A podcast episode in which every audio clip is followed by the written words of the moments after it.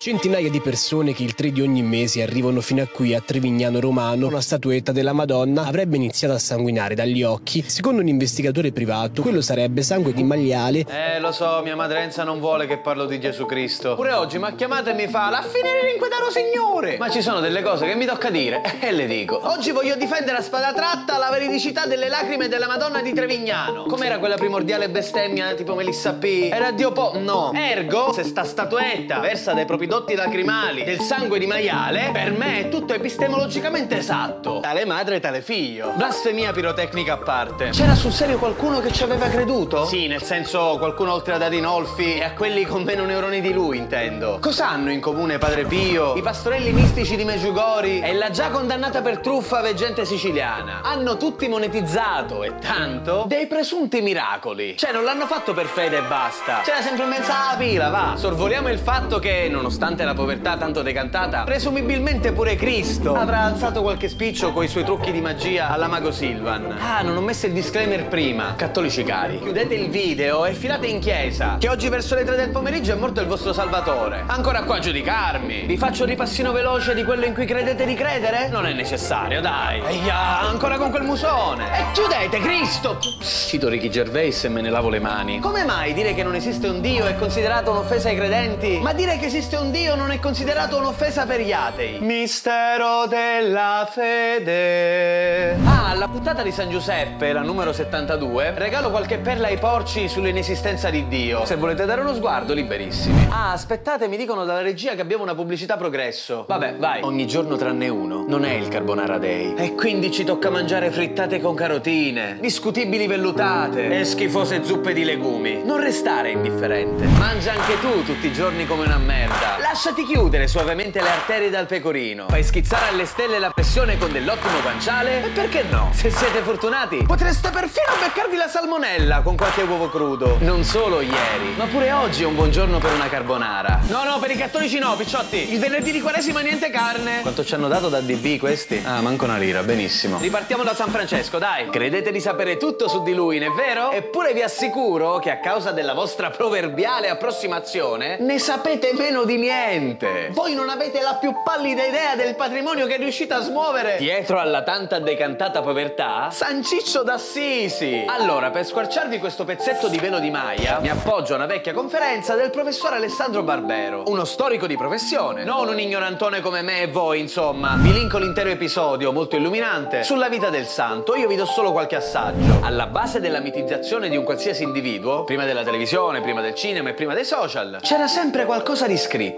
Per Gesù sono stati i Vangeli, per San Francesco varie geografie e, usando il parallelismo del professore, anche per Steve Jobs è stata fondamentale questa biografia qui. Ad arrivare al grande pubblico sono quasi sempre le cosiddette biografie autorizzate, ovvero quei libri dove si parla solo bene del personaggio da incensare. Per dire, la vita di Gesù Cristo è riportata su Vangeli apocrifi, scritti prima di quelli finiti effettivamente nella Bibbia. Eppure hanno avuto meno successo, perché in molti passaggi il Salvatore non ci faceva proprio una grande figura da messia. Lo stesso è stato per il santo che parlava con gli animali. Tommaso da Celano, frate francescano che ha conosciuto personalmente il ciccione nazionale, scrisse tre libri prima di consegnare alla storia una menzogna appena accettabile. Tommy nel primo libro ha riportato dei passaggi non proprio cristiani. Diciamo così, allora gli è stato ordinato di riprovarci. Oh, ma nulla! Fedele al suo riferimento geografico, il frate da Celano, non c'era nemmeno stavolta le marachelle del Porello di Assisi. Non andava bene, in questi casi ci sono delle cose che non vanno dette, altre che vanno interpretate e alcune completamente da inventare. Infatti, nella terza riscrittura della vita di San Ciccio, al nostro povero eroe Tommy tocca inventarsi qualche miracolo. Non nel primo, non nel secondo, nel terzo. I miracoli di San Francesco saltano fuori al terzo giro. Quantomeno interessante, no? Sì, ma il celanese era proprio testardo, sapete? Infatti qualche altra malefatta la lascia comunque anche nell'ultima stesura. Chissà che cosa gli aveva fatto San Francesco a questo. Passa qualche anno e un capoccia dei francescani, un certo Bonaventura da Bagnoreggio, scrive la quarta biografia, quella dove Ciccio diventa definitivamente un supereroe senza macchia. Ma il Bonaventura non è mica contento. Per evitarsi la concorrenza, ordina a tutti i conventi francescani che lui comandava l'atto nazista per eccellenza. Bruciare i libri. Non tutti, solo quelli scomodi. Cioè le tre versioni precedenti del povero Tommaso da Celano. Quelle vere per intenderci. Per secoli nessuno ha mai saputo nulla della vera storia di Don Ciccio da Corleone. No, Don Ciccio d'Assisi. Fortunatamente per la verità storica, però, gli ordini religiosi si odiavano a morte fra di loro. Tant'è che i maggiori oppositori dei francescani, i benedettini, conservarono tutti gli scritti giusti per consegnarli alla storia. Peccato però che a noi piacciono molto di più i fumetti che i telegiornali. Quindi indovinate quale biografia vi vendono ad Assisi? Bravissimi! Quella di Bonaventura. E si possono fare ancora un fottio di esempi sul revisionismo cattolico. Tipo Padre Pio, no? Le fiction televisive ce l'hanno reso un grande. E voi subito avete invaso le vostre case e troppe piazze con le sue effigie. Adesso che lo hanno fatto santo è pure finito dentro le chiese. E ogni volta che vi serve qualcosa dall'universo, la chiedete al frate morto di Pietralcina che non può nemmeno sentirvi. Ci sta, voi siete dei creduloni. Ah no, voi avete fede. Certo. La fede è un'ottima scusa con chi chiude coi perché dopo i cinque anni. Un altro storico come Barbero, Sergio Luzzatto, non un minchia qualunque come me, va, ha scritto una biografia illuminante sul presunto portatore di stimmate. Ma giustamente non se l'è inculata nessuno di voi celebrolesi che avrete optato per un più breve opuscolo a pagamento di qualche chiesa furbetta. Padre Pio era un santo nella stessa misura in cui potrei esserlo io. Ergo non sono santo io e non era santo lui. Ascoltatevi le puntate in proposito del podcast di J-Ax se volete approfondire questa questione senza fermarvi alla fede. Sapete chi voleva parlare più obiettivamente della vita di Pietro da Pietralcina? Basandosi per l'appunto sullo scritto di Luzzatto. Un certo Paolo Sorrentino, non so se lo conoscete. Purtroppo alla fine Paolone ha optato per la comunque geniale dei Young Pop. Altrimenti l'avreste già crocifisso. Ci sta. Pure questo librone su Steve Jobs, picciotti. Cioè sono stati scelti a tavolino perfino i traumi da riportare e quelli da escludere. Facile divinizzare qualcuno così. Fortunatamente esistono anche delle biografie più imparziali sul comunque genio della Apple. Ma tipo Madre Teresa di Calcutta? No, non siete ancora pronti sulla sua vera storia. I pastorelli di Meciugori si sono fatti villoni sulle vostre superstizioni. Ma sorvoliamo pure qua per parlare un po' di sta Madonna lacrimante della provincia romana. Sta signora fa pagare da anni 50 euro per vedere un pezzo di gesso a forma di Madonna. Porca puttana, nel 2023 come si fa ad essere così scemi e così ciechi? Io voglio il nome del macellaio che a questa gli passa il sangue del porco sotto banco. O dell'allevatore, dello scannaverri, non lo so, non può essere che ha fatto tutto da sola. Io voglio sapere i nomi dei complici di questa truffa. Perché Vanna Marchi si è fatta il carcere e questi mistificatori passeggiano tranquillamente per i salotti televisivi? Ancora una volta, tutti insieme, fratelli. Mistero della fede. Ora io dico, perché le entità paranormali dovrebbero sempre parlare per bocca dei megalomani? Che poi a me non mi ha mai chiamato nessuno ancora. Giovanna d'Arco, Santa Caterina da Siena, Bernadetta Lourdes, Padre Minutella dalle nostre parti. Oh, ma è che Gesù, la Madonna, Padre Pio fanno una mezza telefonata a un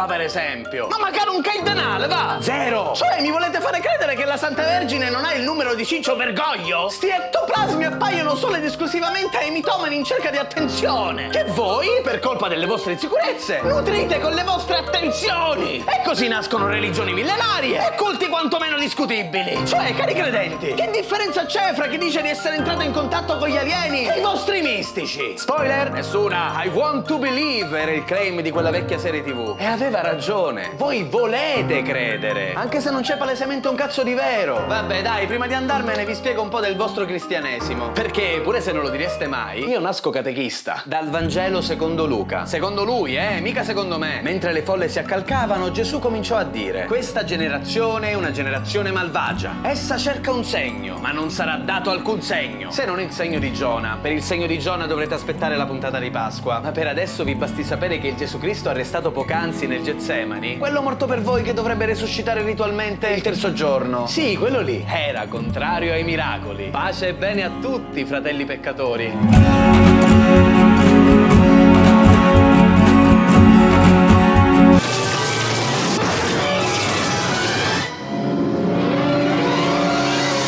Dove ci troviamo? Questo è Coag, Brian. Stesso anno, stessa ora. Ma in questo universo la cristianità non è mai esistita. I periodi bui della repressione scientifica non ci sono stati e quindi l'umanità è più avanti di migliaia di anni.